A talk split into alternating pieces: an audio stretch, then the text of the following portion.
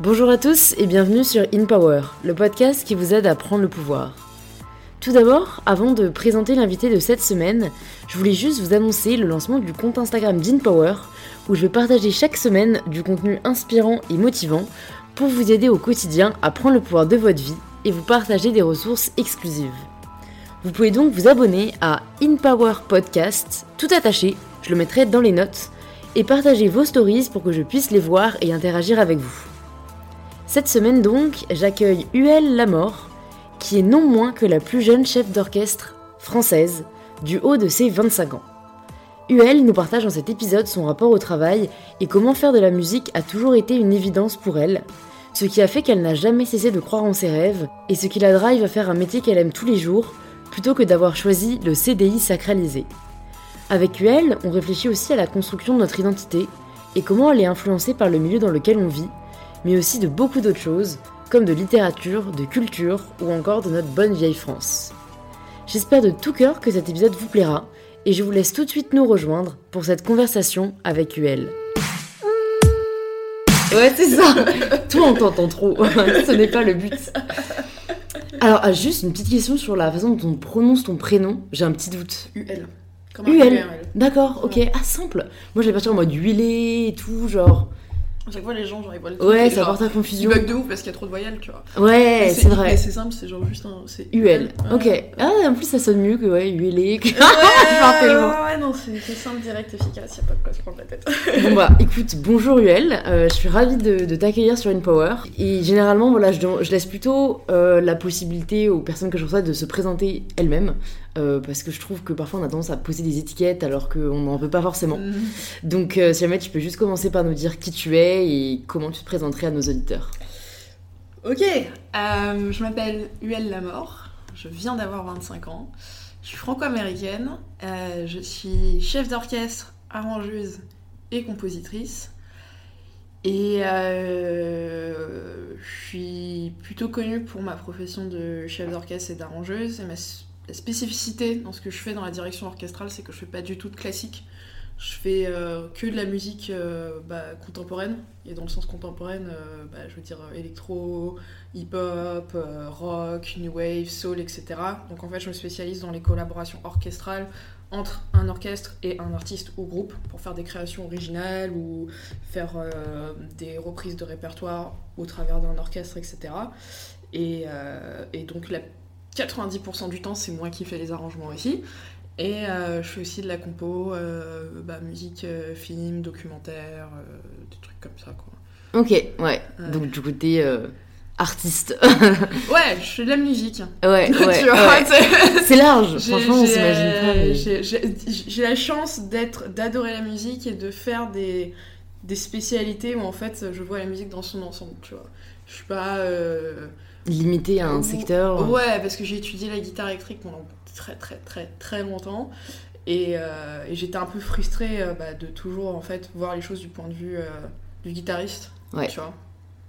Quand t'es chef d'orchestre et quand t'es arrangeur, quand t'es compositeur, tu vois un peu tout, tu vois. Surtout quand t'es chef d'orchestre en fait, tu t'apprends à genre absorber la musique dans son ensemble total. Ce qui est genre assez ouf. C'est ce que je me disais, une réflexion que j'avais euh, quand je parlais avec une, actrice qui en fait disait que elle, quand elle était dans son école d'art dramatique, elle s'est vite sentie assez frustrée parce que quand t'es comédien, t'es juste un peu un exécutant d'un certain côté. Enfin, mhm. ça fait penser à ça quand tu parles de la frustration que t'as peut-être ressentie quand tu faisais la guitare, où t'es plutôt un exécutant, alors que quand bah, t'es euh, bon, scénariste ou compositeur, bah t'as tout de suite une autre casquette, je trouve. Enfin, limite, tu passes de ouais. Euh, exécuteur à créateur un peu. Ouais, ouais, ouais, non, mais complètement. Et euh, euh, quand t'es compositeur et bon, arrangeur, c'est encore un, c'est un tout petit peu différent, même si c'est un peu dans la même catégorie. Mais surtout, quand t'es chef d'orchestre, dans l'aspect que je fais, concrètement, chaque concert que tu fais, tu diriges une pièce qui a jamais été faite avant, en fait. Donc c'est encore plus plus tu vois. Parce que un chef d'orchestre classique c'est un interprète tu vois c'est un exécutant aussi. C'est vrai. Quand tu quand tu dois diriger je sais pas la cinquième de Beethoven euh, ouais t'exécutes tu vois. Ouais ouais ouais. 15 000 manières de le faire. Euh, alors que ouais quand tu fais que tu quand t'es spécialisé dans la création originale à chaque fois c'est genre nouveau truc. tu Ouais, c'est vrai. Ce qui, pour certaines personnes, peut être saoulant, tu vois, hyper gavant, parce que tu fais jamais la même chose, donc à chaque fois, c'est nouvelles difficultés, nouveaux trucs, nouveaux machins, nouveaux trucs, donc faut un peu genre savoir encaisser tout ça. Mais, euh, mais moi j'aime bien. Ouais, ouais, ouais. Et Ouais. non, je vois le côté quand même innovant. euh, bah, ça te permet de jamais faire vraiment la même chose. euh, ouais, ouais, ouais. tous Et les jours. surtout, euh, à chaque fois, euh, bon, l'orchestre, c'est- toujours les mêmes têtes, euh, même si parfois on a des, des, des remplaçants, ça arrive, ou des gens qui viennent en renfort, mais surtout, bah, les artistes, à chaque fois, ils sont différents. Donc, euh, bah, à chaque fois, on, on apprend des méthodes de travail différentes, parce qu'on travaille différemment euh, avec un groupe qu'avec Ouais. un mec tout seul, tu Ouais. vois, ou une meuf toute seule. On travaille différemment avec un ou une chanteuse qu'avec des gens qui font que de l'instrumental, tu vois. Mm. Et, et aussi, c'est vraiment une histoire de vraiment collaborer à fond avec l'artiste ou le groupe. Donc il faut vraiment en fait comprendre leur manière genre psychologique de faire les choses, tu vois, pour faire en sorte que ça soit l'échange le plus fluide et productif possible. quoi. Ouais. C'est ça qui est bien. Et est-ce que t'as toujours su euh, que tu voulais travailler dans la musique ou est-ce que c'est venu. euh, Ouais, un peu ouais, plus ouais, tard. ouais. Aussi longtemps que je me souvienne, pour moi, la musique. Enfin, souvent je dis aux gens que c'est même pas que j'y ai réfléchi, c'est juste que j'avais pas d'autre option en fait. Et je n'ai pas d'autre option. Littéralement, tout le reste, à part la musique, ça, ça me gave en fait. Je n'aime pas vivre. non, non, non, mais enfin, littéralement, je, je suis handicapée du travail dans tout ce qui n'a pas à voir avec la musique, quoi. Enfin, euh, euh, j'avais fait un boulot d'étudiant où j'avais travaillé dans un, dans un resto, j'ai tenu trois jours, quoi. Tu vois, j'étais là, non, c'est pas possible, mon cerveau ne fonctionne pas, quoi. Ouais. Ce qui fait que bah, la musique, il faut que je le fasse à fond parce que bah, je sais que j'ai pas d'autres options, mais enfin, ouais, pour moi, c'est le seul truc qui, genre, dans mon existence, est une constante, tu vois. Ouais, ouais, ce que je ok. veux dire? Ouais, parce qu'en plus j'avais une question que je voulais te poser un peu plus tard, mais autant la, la sortir maintenant. C'était qu'est-ce que tu ferais si jamais demain euh, on te retirait en gros ta baguette de chef d'orchestre et que tu pouvais plus, Bah, si plus on me retire ma, ma baguette de chef d'orchestre, j'ai envie de te dire c'est pas très grave parce que je pourrais toujours composer et arranger de la musique. donc, Ouais, euh, ouais. Et, si jamais tu peux genre plus jouer, Bah, euh, je sais pas, si un jour je perds l'audition ou. euh, ouais, c'est vrai que ce serait le seul truc assez Ouais, fatal même, qui pourrait. Même devenir aveugle, hein, ça serait compliqué hein, d'être aveugle parce que bah, tu pourrais plus lire de partition, tu pourrais plus travailler sur un ordi, Ouais, tu pourrais plus écrire sur un papier, tu... enfin plein de trucs que tu pourrais plus faire. Euh, bah, je sais pas. Non, bah, la question se posera pas, j'espère. Peut-être hein. que je deviendrais, euh, je sais pas, luthière. Ouais, ouais. Un Ah, on trouvera un moyen ça, tu vois. non, je sais pas. de toujours jouer. Ouais. C'est vrai que j'avais lu dans une de- des interviews, euh, elle a toujours su qu'elle serait musicienne et s'est donné les moyens de le devenir. Ouais. Et du coup, je me suis demandé euh, qu'est-ce qui fait, selon toi, que l'on va réussir à atteindre son rêve ou, ou son objectif? Euh...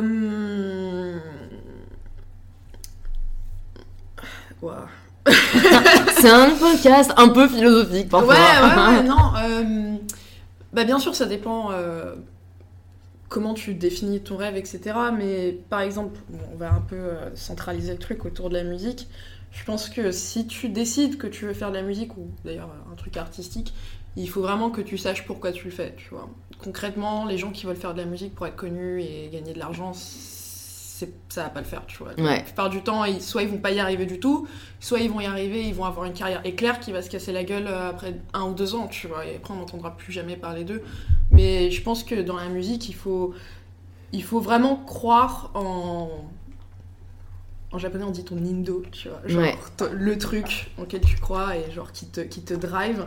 Et surtout, il faut pas avoir peur de se casser la gueule, tu vois. Parce que euh, bah, il faut pas, il y a des, il faut pas baisser les bras au premier EP que tu sors et que personne achète et que tout le monde, personne sait que t'as sorti un EP, tu vois. Non, il faut en sortir 1, 2, 3, 4, 5, 3, 4 albums, tu vois. Euh, Il faut pas avoir peur de faire des concerts devant des salles vides, il faut pas avoir peur de de, euh, d'avoir des gens qui critiquent ce que tu fais, tout ça. Et ouais, faut juste, faut juste pas baisser les bras parce que c'est hyper difficile, tu vois, Mm. de, de, de faire de la musique. Et puis surtout, faut bosser de ouf, quoi. Faut, faut travailler de ouf et c'est pas parce que t'as pas de projet ou des trucs comme ça qu'il faut rien faire, tu vois.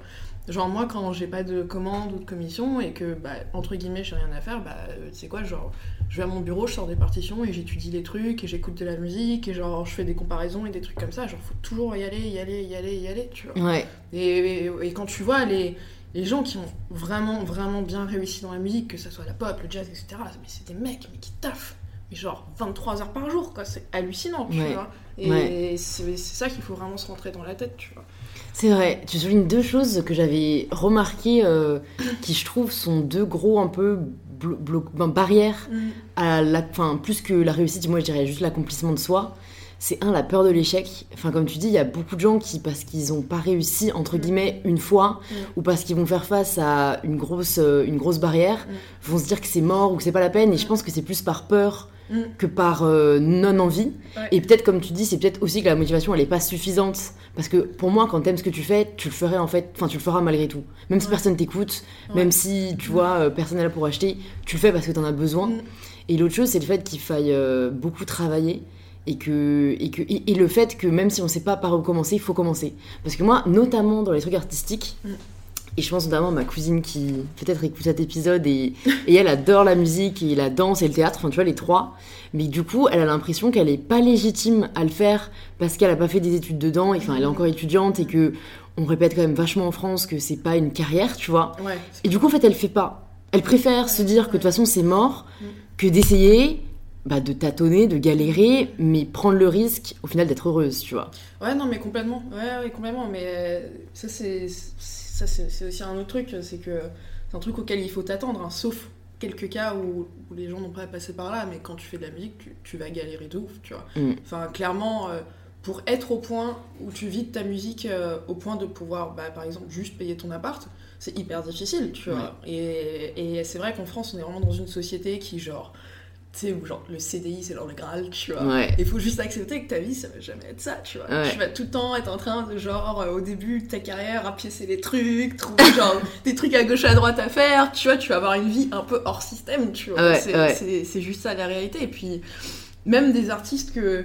Parce qu'en fait, les gens, ils pensent qu'à partir du moment où tu vois un artiste à la télé, ou que tu vois son clip, ou que tu vas le faire une émission de télé, c'est que le mec est milliardaire, qu'il a un yacht et tout ça. Mais non, trop pas, Ouais, ouais, c'est vrai. Et même en ligne. Mais grave, vois, mais de ouais. ouf, la plupart c'est des gens qui vivent en coloc et tu sais, qui parfois ils savent pas comment ils vont payer leur loyer, mais pourtant ils sont en tournée presque toute l'année et tout ça, tu vois. Mais quand tu fais de la musique, euh, j'ai envie de dire, tu t'en fous de tout ça, tu vois. Ouais. Parce que tu sais qu'à côté, bah, genre t'es super content, tu vois. Même si t'as des galères, genre t'es content, tu vois, tu fais ce que tu kiffes. C'est ça. Je pense que c'est euh, une des clés euh, du bonheur. Mm.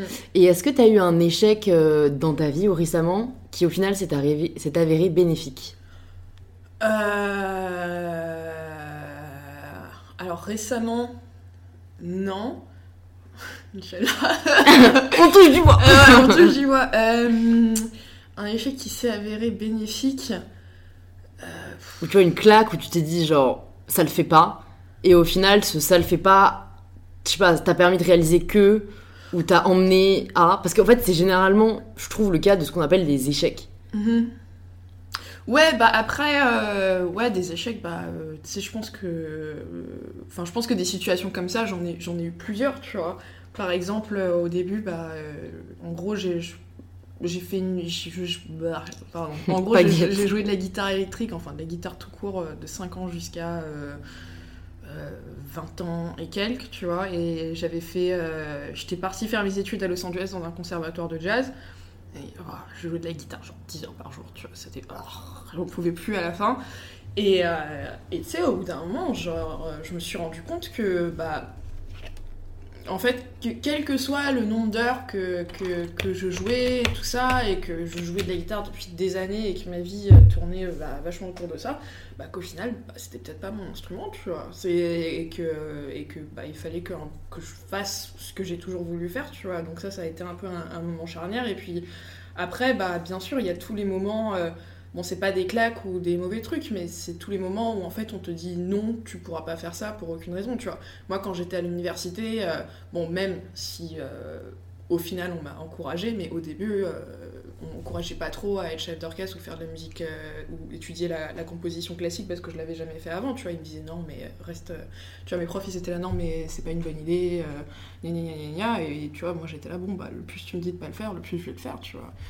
Et ouais, en fait, j'ai quand on me dit que genre je peux pas faire quelque chose, ça m'encourage à le faire, tu vois. Ouais, bah, c'est cool, c'est une bonne mentalité. Ouais. Enfin, je trouve qu'il y a deux types de personnes. T'as ceux qui sont plutôt de cette nature-là, et ceux au contraire que ça va vachement euh, effrayer, ou, ou tu vois que, ouais, vraiment, ils vont, ils, ils vont encore moins croire en eux. Ouais, Et ça peut être euh, enfin destructeur, tu vois. Si par exemple ça vient de tes parents et que je sais pas, t'es très proche d'eux et qu'en fait Mm. tu, finis, tu finis par y croire, quoi. Tu Mhm. finis par l'intérioriser. Ouais, ouais, complètement. Mais, euh, mais ouais, ouais, en fait, euh, bon, bien sûr, parfois il y a des gens qui disent de pas faire des choses et tu sais, ils ont complètement raison, il faudrait les écouter.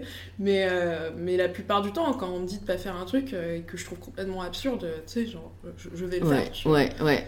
Et de toute façon, t'apprends. euh, la seule personne qui va apprendre de ses erreurs, c'est. Enfin, tu vas apprendre de tes erreurs que si tu les commets, tu vois. C'est vrai. Bah c'est un peu, ouais, c'est un peu ce que, je, ce que je voulais dire aussi par Ouais. les échecs, c'est.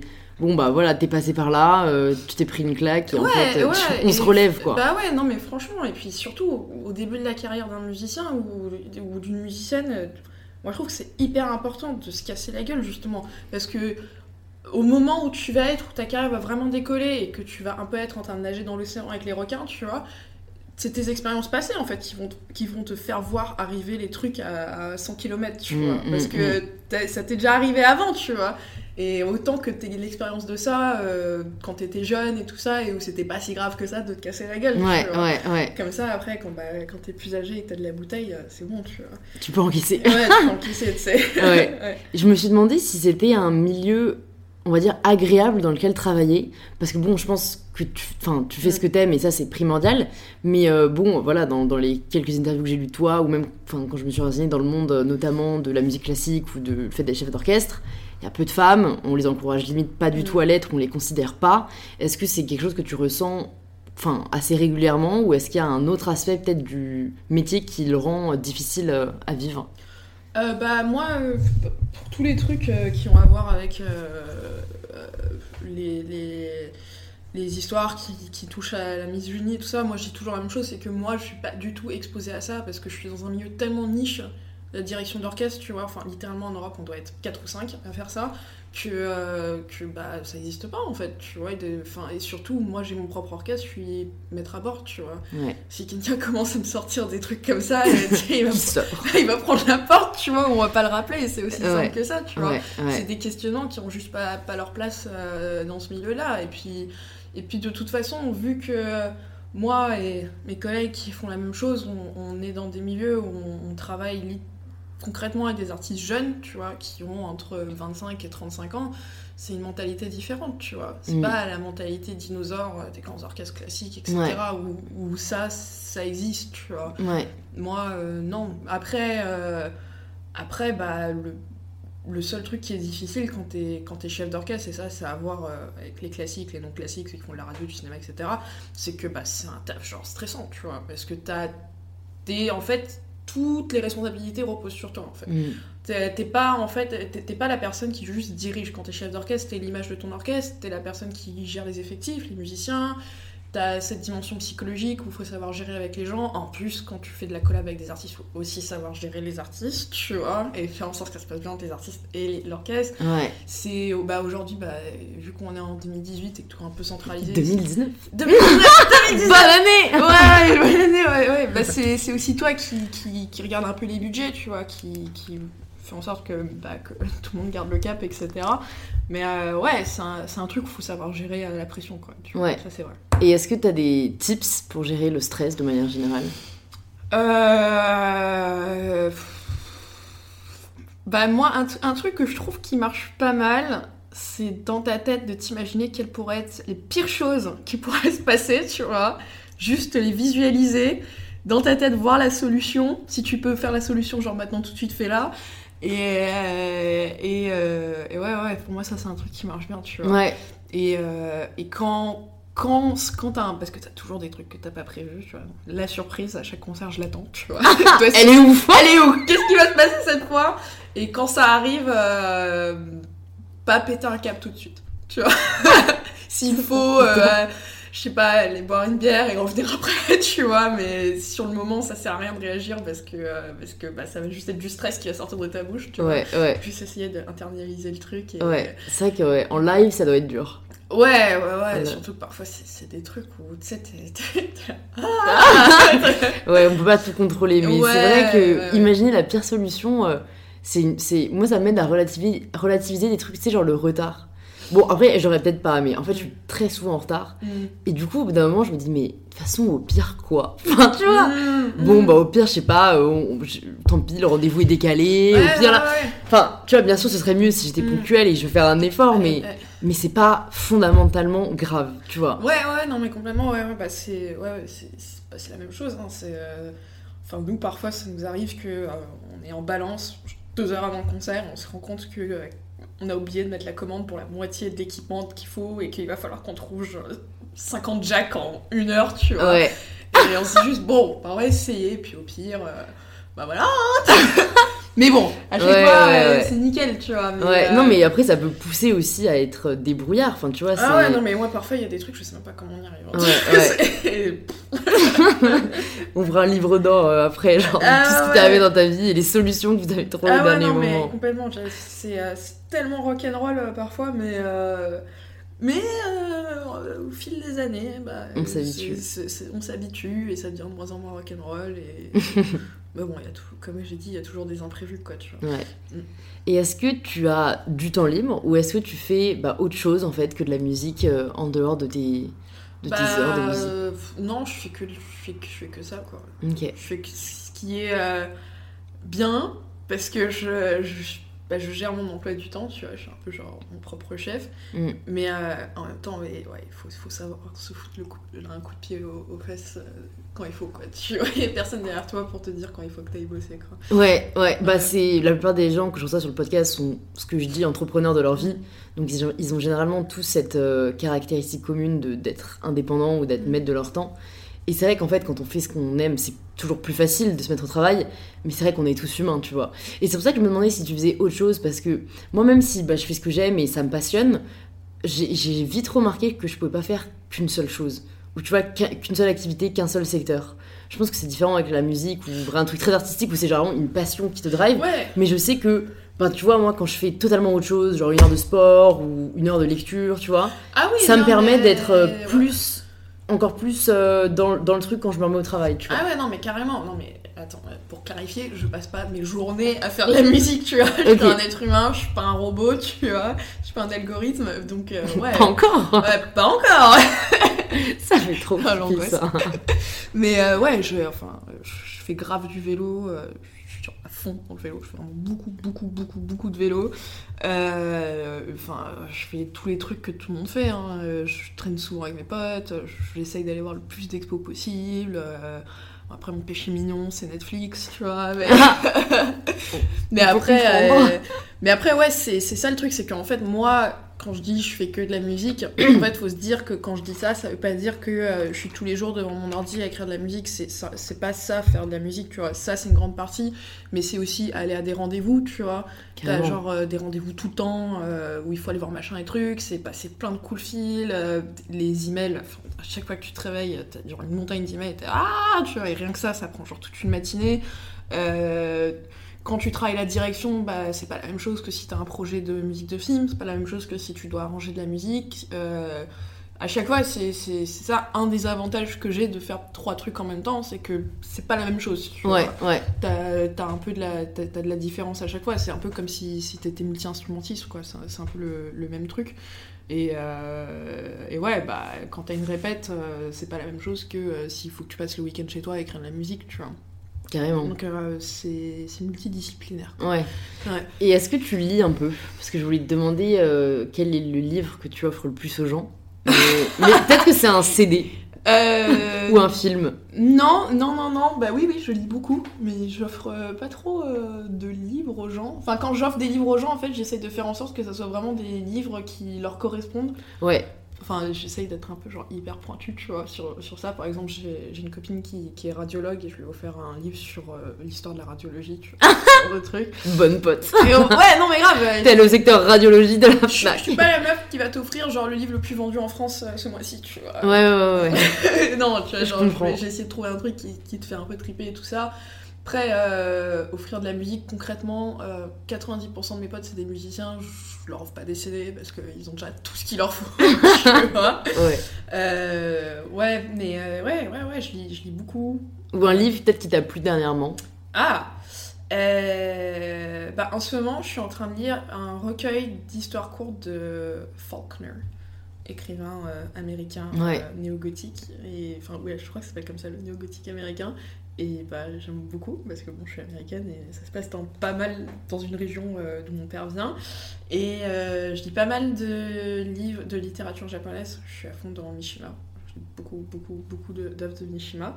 Enfin, J'en ai énormément. Et, euh, et à part ça, pff, franchement, j'ai tellement de livres chez moi. Ouais, bah c'est déjà bien. Ouais, j'ai tous les classiques de la littérature française. J'adore Guy de Maupassant. Enfin, ça m'arrive de relire des Maupassant juste pour le plaisir.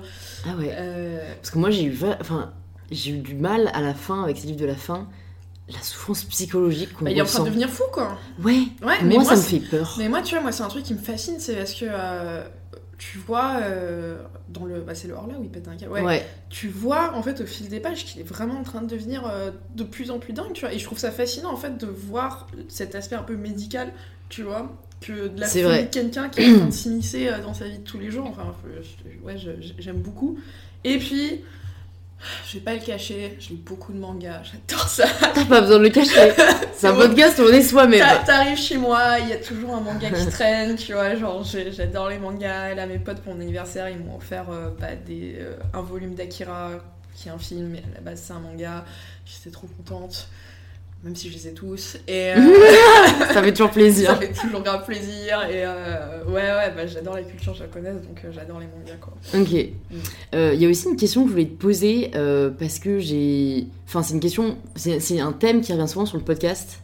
Parce que je sais pas pourquoi, et je sais pas si c'est voulu, mais quand on lit des interviews de toi, c'est souvent précisé que t'es queer. Ah non, mais ça c'est ça c'est une obsession des gens. Hein. Ouais.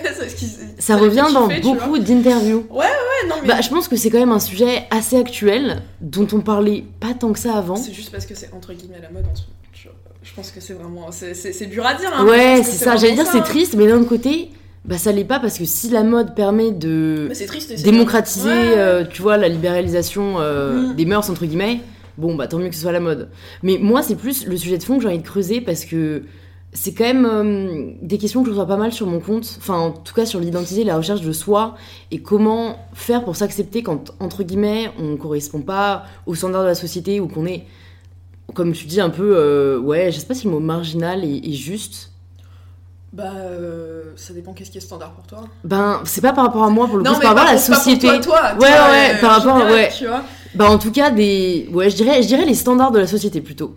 Et du coup je voulais juste savoir si pour toi ça avait toujours été une évidence ou si t'avais eu un peu un processus de déconstruction sociale on va dire. quoi?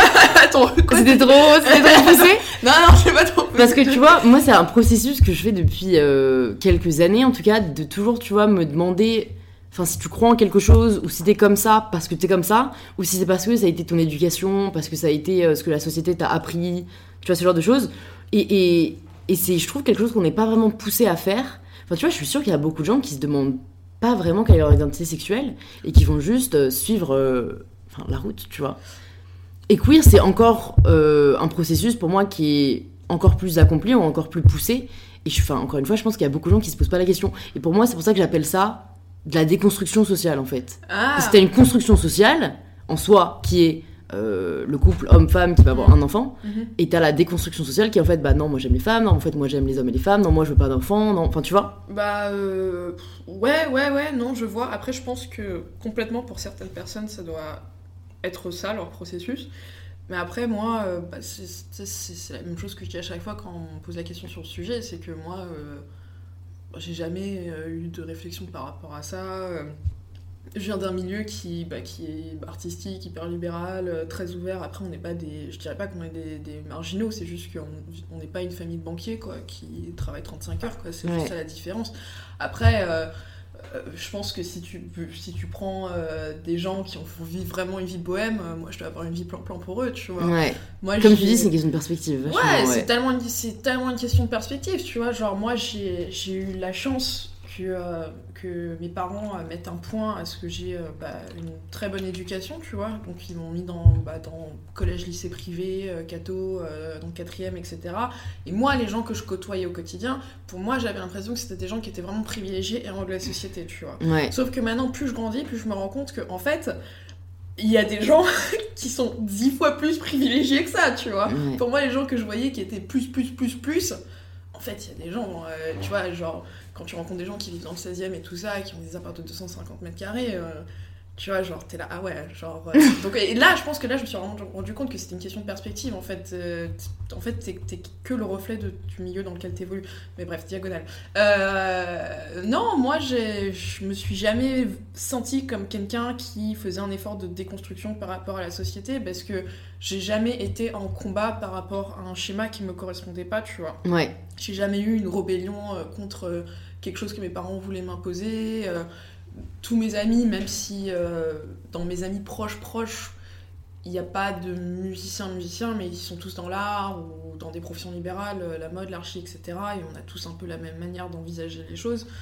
Donc ouais, moi je suis pas, euh, je suis pas quelqu'un d'énervé contre la société, quoi, tu vois. Ouais. Moi je suis, moi je suis juste idéaliste, quoi, c'est tout, mais. euh, Bon, c'est déjà pas mal. Ouais, ouais, ouais, non, mais je suis pas. euh, Puis ouais, genre, à chaque fois, enfin, à chaque fois, depuis, depuis récemment, on va dire, les gens adorent insister sur, euh, sur le côté genre LGBT, etc. Mais à chaque fois, je leur dis, non, mais les gars, ça, c'est juste un détail, tu vois. C'est. Ouais. Tu vois, si on fait une interview avec genre une meuf ou un mec hétéro, elle faire Alors, t'es hétéro Tu vois Dis-moi tout. Dis-moi tout Ouais.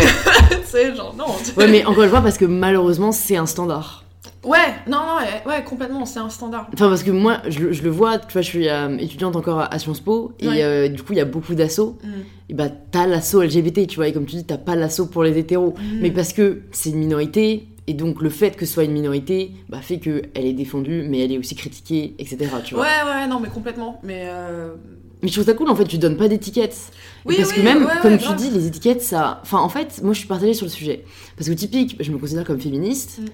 Et t'as des gens qui vont dire. Moi, je dis pas que je suis féministe parce que j'aime pas les étiquettes. Parce que je sais pas. Je suis là, genre, t'es hypocrite, tu vois. Genre, je me dis, c'est pas un gros mot d'être féministe et ça m'énerve un peu que les bah, gens. ça veut juste dire veulent pas l'égalité, quoi, tu vois. Ouais, c'est ça. Non, mais c'est ça, en fait. Tu vois, genre, tu peux le dire en soi. Ouais, ouais, Mais ouais. comme c'est mal perçu, on sait pas trop pourquoi, à cause, encore une fois, d'extrêmes, et enfin, t'as des extrêmes dans tous les mouvements, tu vois. Mm. Les gens ne veulent pas s'associer à ce mouvement-là.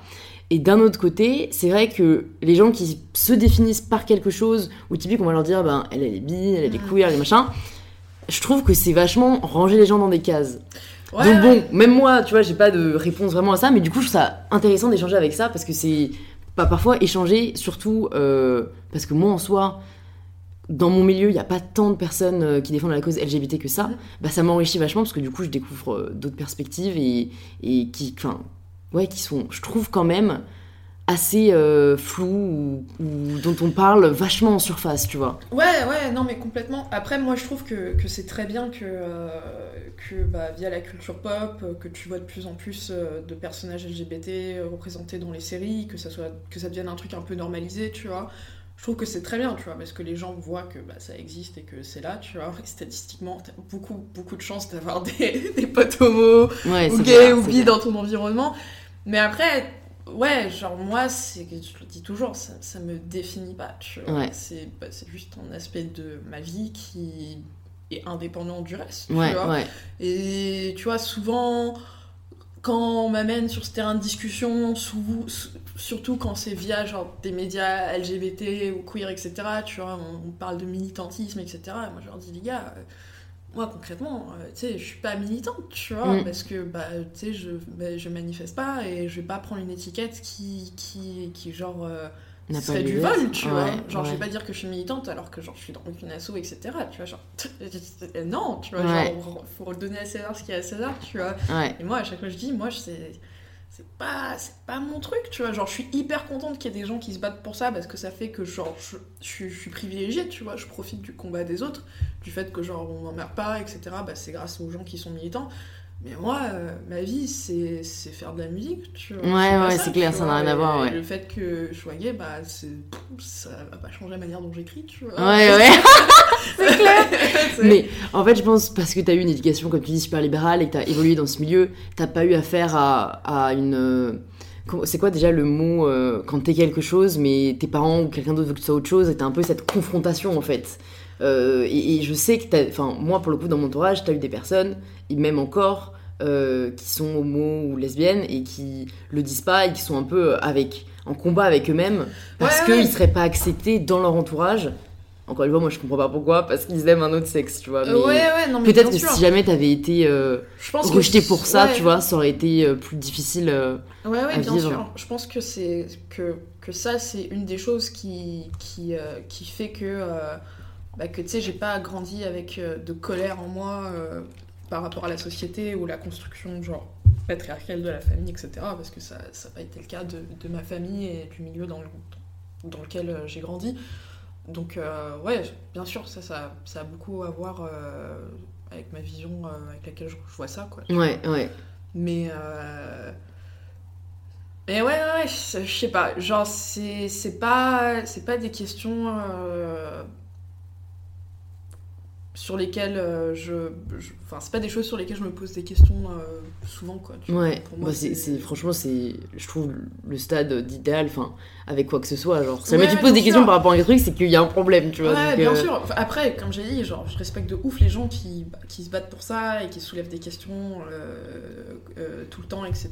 Et j'aime bien échanger avec eux et, et voir un peu où les choses en sont, tu vois, parce que je suis un peu déconnectée de tout ce qui est touche avec les droits LGBT et tout ça, tu vois. Genre, je suis, je suis pas trop euh, à même d'en discuter, mais c'est pas quelque chose qui, au quotidien, euh, te préoccupe. M'empêche de dormir. ouais, ouais. Euh, ah oui, je voulais te demander aussi, qu'est-ce qui a fait que tu vis en France et peut-être que tu te projettes en France et pas en Amérique ou même au Japon, vu que j'ai cru comprendre que tu aimais bien ce pays Ouais, ouais, bah, le Japon, tout simplement parce que je ne parle pas japonais et que c'est très compliqué de vivre là-bas quand tu parles pas japonais. Ça peut, ça peut. C'est euh, tout, tout, simple. Et puis, euh, et puis euh, bah, j'adore la, culture nippone, hein, mais vivre là-bas au quotidien, ça, ça, me rendrait ouf, je pense. Parce que c'est vraiment codifié, quoi. Tu vois, donc ça te fait triper une semaine, deux semaines, et moi je pense qu'au bout d'un moment, je te rendrais complètement ouf. Ouais. Et les États-Unis, bah, tout simplement parce que je suis revenue en France, parce que je me suis rendu compte que j'aimais pas trop vivre aux États-Unis, tu vois. Je suis restée presque 8 ans là-bas. Euh, j'ai la nationalité américaine. Avant de vivre vraiment là-bas pendant 8 ans, j'allais là-bas tous les ans avec mon père euh, à New York, où on avait des amis, et dans le Mississippi où il y a sa famille. Donc ça fait un peu euh, un décalage assez intéressant. Mais en, vivant là-bas, quand, quand, je faisais mes études, les 2-3 premières années, j'ai trop kiffé. Franchement, j'ai adoré parce que c'est vrai que c'est hyper différent de la France, la manière de faire, etc. Et la dernière année, c'était compliqué quoi. Je pense que quand tu as grandi avec une culture européenne, enfin européenne de l'Ouest surtout, euh, qui est basée sur euh, des principes euh, fondamentaux de partage social, d'échange, de genre bouger comme un dans la société, tu vois. Je pense que c'est très compliqué de genre philosophiquement accepter des aspects de la culture américaine, tu. Euh, et en plus, l'année où je, suis partie, c'était l'année des élections. Hmm. Donc là, t'as genre tous les fous des États-Unis qui d'un seul coup sortent de leur cage, tu vois. Et Ils mieux fait de rester. Ouais, ouais, grave. Et tu dois dealer avec eux un peu au quotidien, à la télé, à la radio, etc.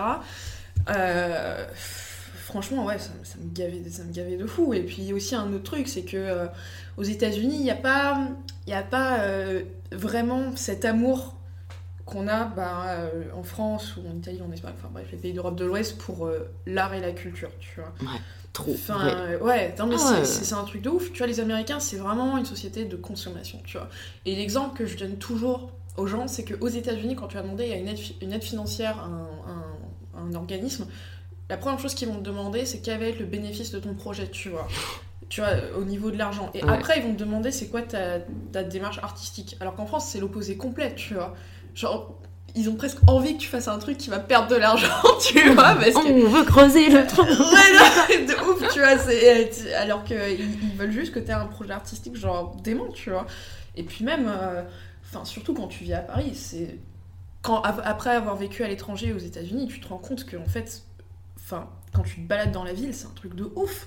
Paris, c'est un musée, quoi. C'est incroyable. Quand t'es parisien, bah, t'oublies ça parce que euh, t'as les vélos, les piétons, la pollution, etc. Tout te casse les couilles et tout. Mais vraiment, enfin, moi, je me souviens à chaque fois que je venais pendant les vacances en France, j'étais là, vois, c'est trop beau ici. Et, euh, tu comprends pourquoi il y a genre autant de touristes qui sont là tout le temps. Ouais, tu alors que quand t'étais petit, t'étais là, genre, pourquoi ils prennent la Tour Eiffel en Ah photo ouais, ouais, non, non, non, mais c'est clair. Mais euh, ouais, j'ai eu, euh, j'ai eu un moment où je suis devenue allergique aux Américains et aux États-Unis. Tu Mm. vois, c'est et puis euh, pff, le manque de culture des gens en général là-bas, c'est flagrant quoi. Tu vois, ils, ils ont presque aucune connaissance euh, de- pas juste de l'histoire du monde en général, tu vois, de leur propre histoire.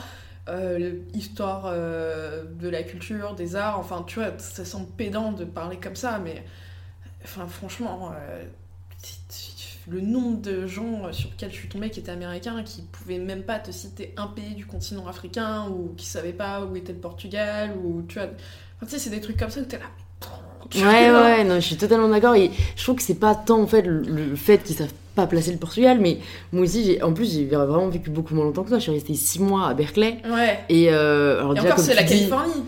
Et non, mais c'est pire. Ouais, enfin, ouais. genre, ouais, je trouve que c'est. Enfin, je, je me suis dit, si jamais j'avais été à New York, je pense que ça aurait été différent. Ouais, New York. Parce que New York, c'est très différent. cosmopolite et tout. C'est hyper européen. Mais là, genre, Berkeley, qui pourtant, genre, est dans une zone euh, quand même enfin, très éduquée, euh, on est près de la Silicon Valley et tout. Déjà, t'as pas un musée. Mm. Voilà. Mm. Et, et en fait, moi, j'ai mis vachement de temps à comprendre pourquoi je me plaisais pas tant que ça. Mm. Et en fait, je trouve que, comme tu dis, enfin, vraiment, j'ai trouvé, mais peut-être genre deux semaines avant mon départ, et c'est la culture. Mm. Et en fait, ça, ça se ressent dans tous les aspects Mm. de la vie américaine et des discussions surtout. Ouais. Tu vas Ouais. jamais parler de trucs profonds. Mm. J'ai pas eu une discussion profonde de tout mon séjour, Mm. euh, ou alors avec des Français, tu vois. Ouais. Et en fait, ça manque de vachement. mm. Et, euh, et franchement, il y a quand même des aspects super cool aux États-Unis. Enfin, ils sont quand même très accueillants. Il y a beaucoup plus cette euh, volonté de réussir et cette, cette, enfin, tu vois, on croit beaucoup plus en toi et tout. Mais, mais cette histoire de, de, ouais, de culture et de connaissances. euh, Ah ouais, non, mais. Waouh, quand Ouais, t'es ouais. français, je pense que c'est vachement difficile à vivre. euh. Ouais, ouais, complètement. Et puis surtout, nous les Français, enfin, on boit deux verres de vin rouge et tu sais, on refait le monde. quoi. Ah, mais vraiment, en fait, c'est trop cool. Moi, je suis revenue, je fais qui veut débattre? Non, non, mais de ouf, tu vois, genre, on adore ça, tu vois, c'est un sport national, tu vois, et ça, tu t'en rends compte quand t'es avec, euh, confronté à, à d'autres cultures. Enfin, moi, concrètement, quand j'étais à l'université, mes potes américains se comptaient sur les doigts d'une main, tu vois. Moi, je Ouais. traînais sur, surtout, j'avais la chance d'être d'aller à des facs où il y avait des étrangers, mais à la pelle, tu vois. Tu cherchais le pays, tu trouvais quelqu'un, tu vois. Ouais, ouais. Donc, je, tu vois, je passais mes soirées avec des potes colombiens, mexicains, des allemands, des espagnols, des coréens, des japonais, c'était trop cool, tu Ouais, vois. ouais, ouais. Mais euh, ouais, mais en- en- encore, tu vois, même le truc que t'as dit où on a l'impression qu'ils sont accueillants, tout ça, moi je crois que, enfin, franchement, moi je trouve que c'est tellement une façade, tu vois. Parce que l'américain, quand t'arrives, il va faire Oh honey, il va te faire des hugs et tout ça, il va t'inviter chez lui, mais tu seras jamais vraiment, vraiment son pote, tu Ouais, vois. Il y aura toujours cette distance, tu vois, genre toi, lui, tu vois, Ouais. un peu en échange de bons procédés au final, tu sais. Alors que le français, il va vraiment genre te juger de ouf. Ouais. Mais s'il t'aime bien, c'est il t'aime bien, tu Ouais, vois. c'est clair, ils, ils sont pas hypocrites. C'est Non, mais je genre, suis totalement euh, je d'accord. tu vois. Ouais, ouais, c'est ça, c'est ça. Ouais. Ouais, c'est vrai, c'est Ouais, très ouais. vrai. Je disais ça à une amie euh, bah, des réseaux sociaux qui, elle, vient de Roumanie Mm. et qui est arrivée il y a deux ans à Paris.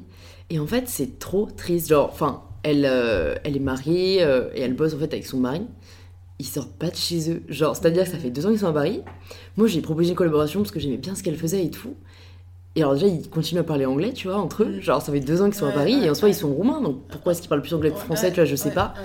Et je lui disais, bah non, enfin, t'as travaillé avec quelle marque en France Euh, euh, T'as rencontré qui Et genre, personne. Ah ouais.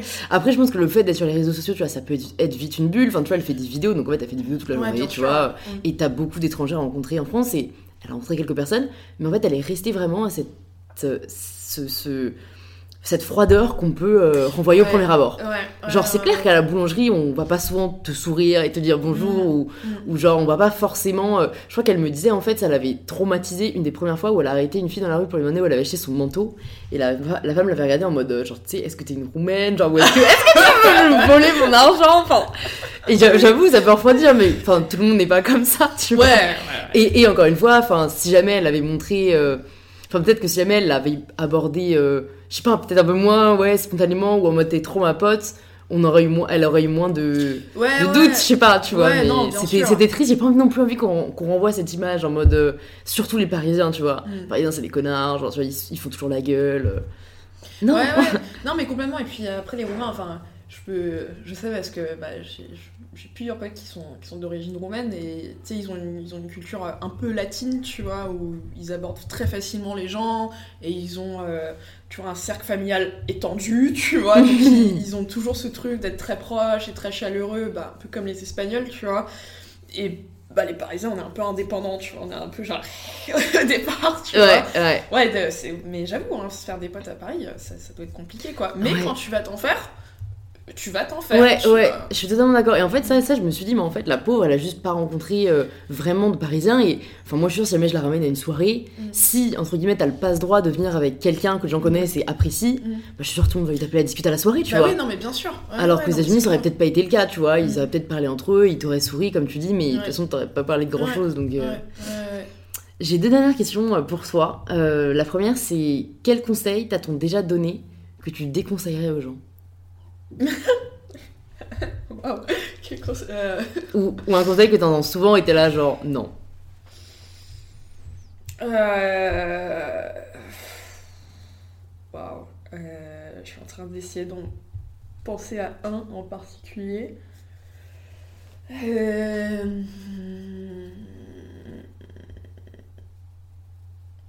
euh, hum, hum, hum,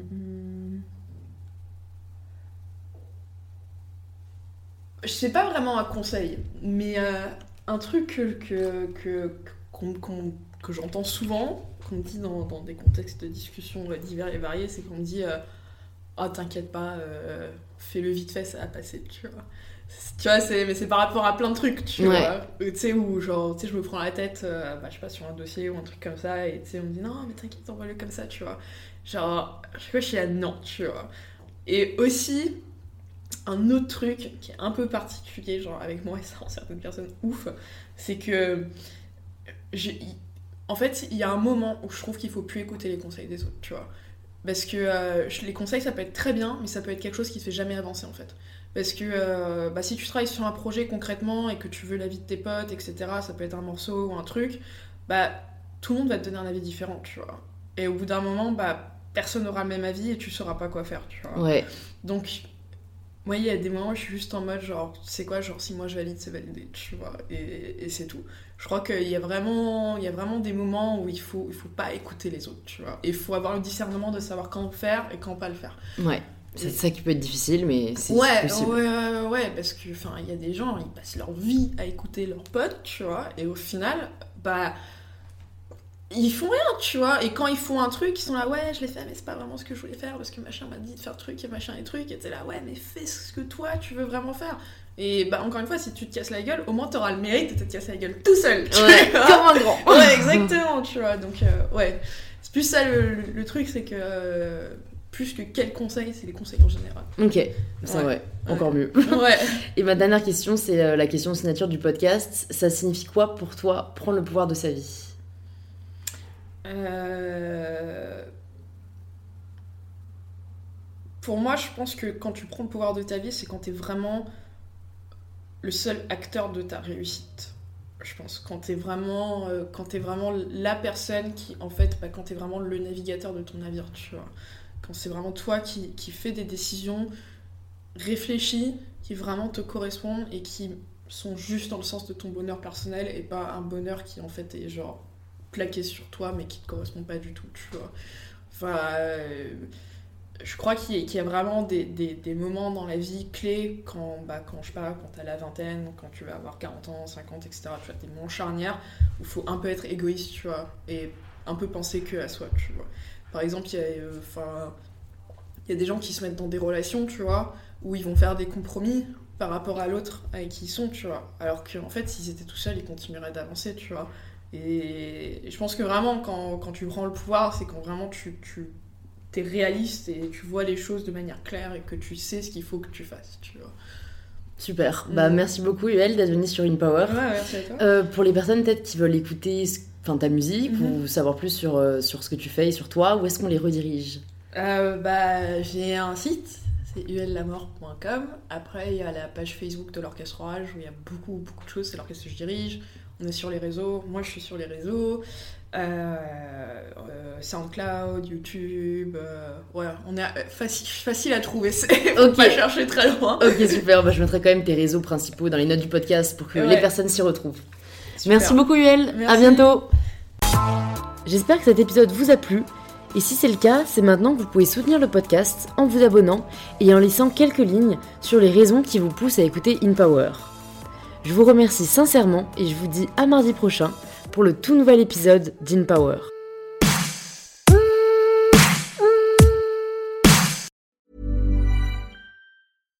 When you make decisions for your company, you look for the no-brainers. And if you have a lot of mailing to do, stamps.com is the ultimate no-brainer. It streamlines your processes to make your business more efficient, which makes you less busy. Mail checks, invoices, legal documents, and everything you need to keep your business running with Stamps.com. Seamlessly connect with every major marketplace and shopping cart. Schedule package pickups and see your cheapest and fastest shipping options from different carriers. With rates up to 89% off USPS and UPS rates. And with the Stamps.com mobile app, you can take care of mailing and shipping wherever you are. Make the same no-brainer decision as over 1 million other businesses with stamps.com. Sign up with code program for a 4-week trial plus free postage and a free digital scale. No long-term commitments or contracts. That's stamps.com. Code program.